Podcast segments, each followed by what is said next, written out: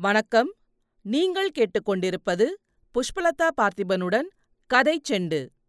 சிவகாமியின் சபதம். எழுதியவர் கல்கி கிருஷ்ணமூர்த்தி. முதல் பாகம். பரஞ்சோதி யாத்திரை. அத்தியாயம் பதினெட்டு. முத்துமாலை. பழந்தமிழ் நாட்டு மன்னர்களுக்குள்ளே ஒப்புயர்வு அற்றவரும் தமது இணையில்லாத புகழை என்றும் அழியாத வண்ணம் கல்லிலே செதுக்கி வைத்தவருமான மகேந்திர பல்லவ சக்கரவர்த்தியை அன்றொரு நாளிரவில் யுத்தச் செய்தி வந்த அவசரத்தில் மதயானையின் வெறியினால் நிகழ்ந்த தடபுடலுக்கு மத்தியில் நேயர்களுக்கு அறிமுகப்படுத்தினோம். எத்தகைய சாமானிய குருகுல மன்னர்களையும் கூட அந்தந்த ராஜாங்கங்க கவிகள் புத்தியிலே பிரகஸ்பதி என்றும் வித்தையிலே சரஸ்வதி என்றும் அழகிலே மன்மதன் என்றும் வீரத்திலே அர்ஜுனன் என்றும் கொடையிலே கர்ணன் என்றும் வர்ணிப்பதுண்டு. இந்த வர்ணனையெல்லாம் மகேந்திர சக்கரவர்த்தியின் விஷயத்தில் உண்மையிலேயே பொருந்துவதாயிருந்தது. மகேந்திரவர்மர் ஆஜானுபாகுவான தோற்றமுடையவர். அவருடைய கம்பீரமான முகத்தில் பல நூறு வருஷங்களாக வாழையடி வாழையாக வந்த ராஜகுலத்தின் வீரக்கலையோடு சிறந்த கல்வி ஆராய்ச்சியினாலும் கலை பயிற்சியினாலும் ஏற்படும் வித்யா தேஜஸும் பிரகாசித்தது. காஞ்சி நகரின் பிரசித்தி பெற்ற பொற்கொள்ளர்கள் சித்திர விசித்திர வேலைப்பாடுகளுடன் செய்த கிரீடம் குண்டலம் வாகுவளையம் வீரக்கழல் முதலிய ஆபரணங்கள் அவர் தரித்திருந்தார்.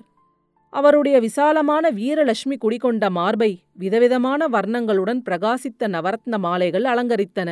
அபூர்வ அழகும் நயமும் மென்மையும் வாய்ந்த பட்டு பீதாம்பரங்களை உற்பத்தி செய்வதில் அந்த நாளிலேயே காஞ்சி நகரம் பெயர் பெற்றிருந்தது.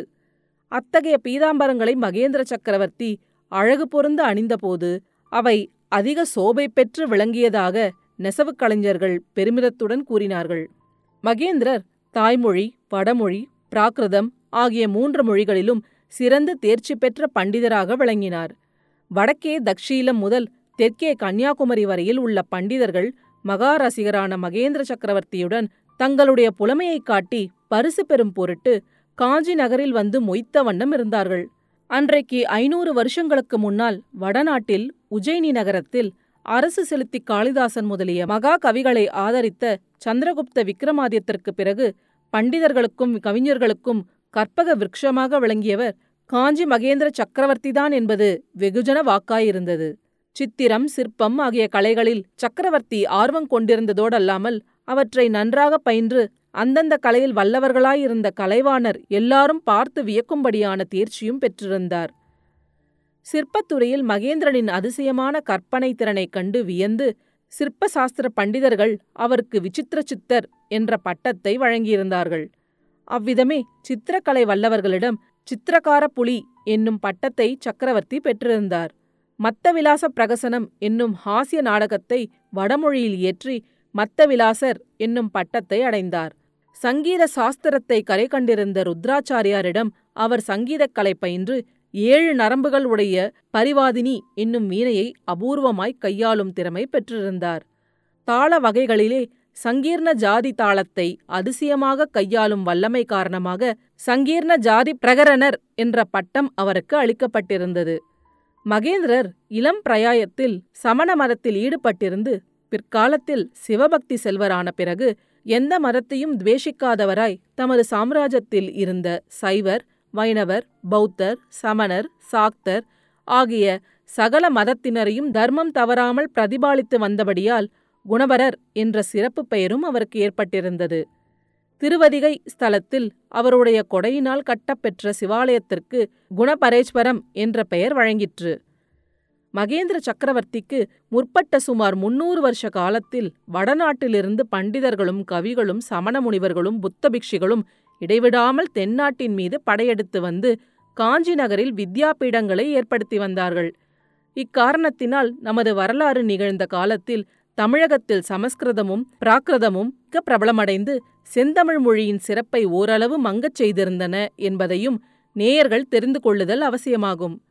திருநாவுக்கரசர் முதலிய சைவ நாயன்மார்களும் பொய்கையார் முதலிய வைஷ்ணவ ஆழ்வார்களும் பக்தி சுவை சொட்டும் பாடல்களை பொழிந்து தெய்வத் தமிழ்மொழியை மீண்டும் சிம்மாசனம் ஏறச் செய்த மகோன்னத காலம் தமிழகத்தில் அப்போதுதான் ஆரம்பமாகியிருந்தது. எனவே மகேந்திர சக்கரவர்த்தியின் பட்டங்கள் பெரும்பாலும் வடமொழியில் இருப்பதன் காரணத்தை நேயர்கள் யூகித்து அறியலாம்.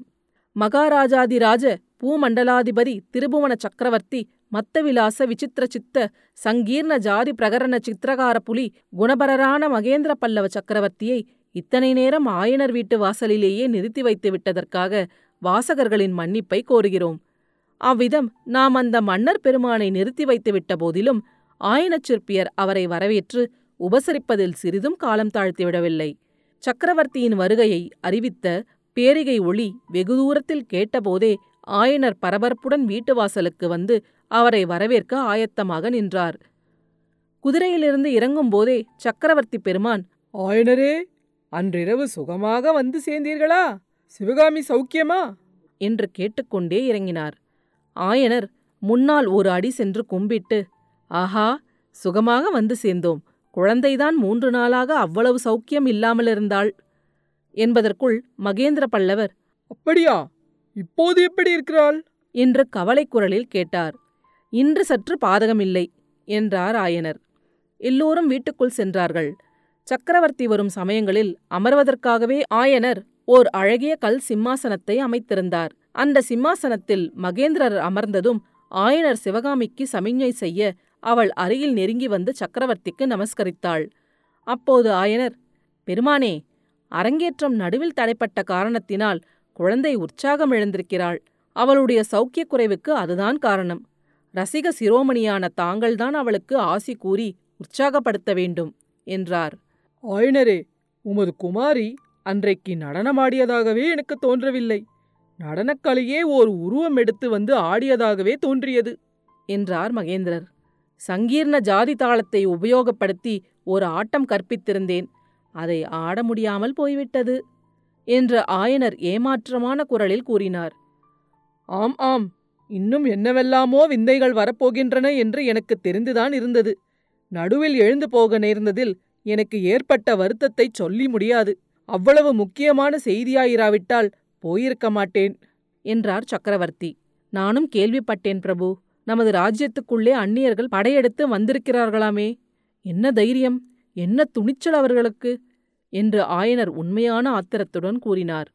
அந்த துணிச்சலுக்கு தகுந்த தண்டனையை அவர்கள் அடைவார்கள். ஆயனரே பல வருஷ காலமாக பல்லவ ராஜ்யத்துக்குள் பகைவர் படைகள் நுழைந்ததில்லை. நான் போர்க்களத்தை கண்ணால் காண வேண்டும் என்பதற்காக என் தந்தை என்னை இலங்கையில் நடந்த போருக்கு அனுப்பி வைத்தார். ஆனால் நரசிம்மனுக்கோ இங்கேயே போர்க்களத்தை பார்க்கும்படியான பாக்கியம் நேரிட்டிருக்கிறது. வாதாபி அரசன் புலிகேசி பெரும் படைகளை திரட்டிக்கொண்டு படையெடுத்து வருகிறான். நாமும் பெரும் பலம் திரட்டி கடும்போர் செய்ய வேண்டியிருக்கும். ஆனால் ஒரு விஷயம் சொல்லுகிறேன். நமது ராஜ்யத்தில் சலுக்கர் படையெடுத்ததனால் எனக்கு உண்டாகும் கோபத்தை காட்டிலும் அதனால் சிவகாமியின் அரங்கேற்றம் தடைப்பட்டதுதான் அதிக கோபத்தை உண்டாக்குகிறது. இந்த குற்றத்துக்கு தகுந்த தண்டனையை அவர்கள் அனுபவித்தே தீர வேண்டும் என்றார். இதை கேட்ட ஆயனர் பெருமையினால் பூரித்தவராய் அருகில் தலைகுனிந்த வண்ணம் நின்ற சிவகாமியை அருமையுடன் நோக்கினார். சக்கரவர்த்தி மேலும் கூறினார் அரங்கேற்றத்தன்று நான் என்னவெல்லாமோ திட்டம் போட்டிருந்தேன். அதெல்லாம் ஒன்றும் முடியாமல் போயிற்று. சபையிலே செய்திருக்க வேண்டிய சம்மானத்தை இங்கேயாவது செய்யலாம் என்று உத்தேசித்திருக்கிறேன். அதற்கு ஆட்சேபனை ஒன்றுமில்லையே. இவ்விதம் சொல்லிக்கொண்டு சக்கரவர்த்தி தம் கையிலிருந்த ரத்தன பையிலிருந்து அழகான இரட்டை வட முத்துமாலையை எடுத்தார். அப்போது ஆயனர் பெருமானே தங்கள் திருக்கரத்தினால் கொடுக்கும்போது எங்கே கொடுத்தால் என்ன? சிவகாமி உன் பாக்கியமே பாக்கியம். இந்த பரத கண்டத்துக்குள்ளே சகல கலைகளின் நுட்பங்களையும் நன்குணர்ந்தவரான விசித்திர சித்த மகாபிரபு உன்னுடைய கலை திறமையை மெச்சி உனக்கு சம்மானம் அளிக்கப் போகிறார் என்று கூறி சமிஞ்ஞை செய்யவும் சிவகாமி முன்னால் வந்து சக்கரவர்த்தியை பணிவுடன் வணங்கி கரங்களை நீட்டினாள். மகேந்திரர் முத்துமாலையை எடுத்து சிவகாமியின் நீட்டிய கரங்களில் வைத்தபோது அடடா இதென்ன மீண்டும் அவசகுணம்? மாலை அவள் கையிலிருந்து நழுவி கீழே தரையில் விழுந்துவிட்டதே. ஆயனரின் முகம் சட்டென்று சுருங்கியது. மகேந்திர பல்லவருடைய திடச்சித்தங்கூட சிறிது கலங்கிவிட்டதாக அவருடைய புருவங்களின் நெருப்பிலிருந்து தெரிந்தது. சிவகாமியின் மனதிலும் ஏதேனும் துணுக்கம் ஏற்பட்டிருக்குமோ என்னவோ நமக்கு தெரியாது. ஆனால் அடுத்த கணத்தில் அவளுடைய முகம் மலர்ந்ததை பார்த்தால் அவளுடைய உள்ளமும் மலர்ந்திருக்க வேண்டும் என்று நிச்சயமாக தெரிந்தது. கீழே விழுந்த முத்துமாலையை அந்த கணத்திலேயே குமார சக்கரவர்த்தி சட்டென்று குனிந்தெடுத்தார் எடுத்த மாலையை சிவகாமியின் நீட்டிய கரங்களில் அவர் வைக்க சிவகாமி அதை ஆர்வத்துடன் வாங்கி கண்களில் ஒத்திக்கொண்டு கழுத்திலும் அணிந்து கொண்டாள். அந்த முத்து மாலை பரிசை குமார சக்கரவர்த்தியின் கையினால் பெற்றுக்கொள்ள நேர்ந்தது பற்றி சிவகாமியின் உள்ளத்தில் பொங்கிய உவகை முகத்திலும் பிரதிபலித்தது. இயல்பே அல்லவா? அடுத்த அத்தியாயத்தில் விரைவில் சந்திப்போம். கதை செண்டு பற்றி உங்கள் நண்பர்களிடமும் உறவினர்களிடமும் பகிரவும். உங்கள் கருத்துக்களை கமெண்ட்டுகளில் பதிவிடுங்கள். உங்கள் கருத்துக்களை கேட்க ஆவலுடன் காத்துக் கொண்டிருக்கின்றேன். நன்றி. நீங்கள் கேட்டுக்கொண்டிருப்பது புஷ்பலதா பார்த்திபனுடன் கதை செண்டு.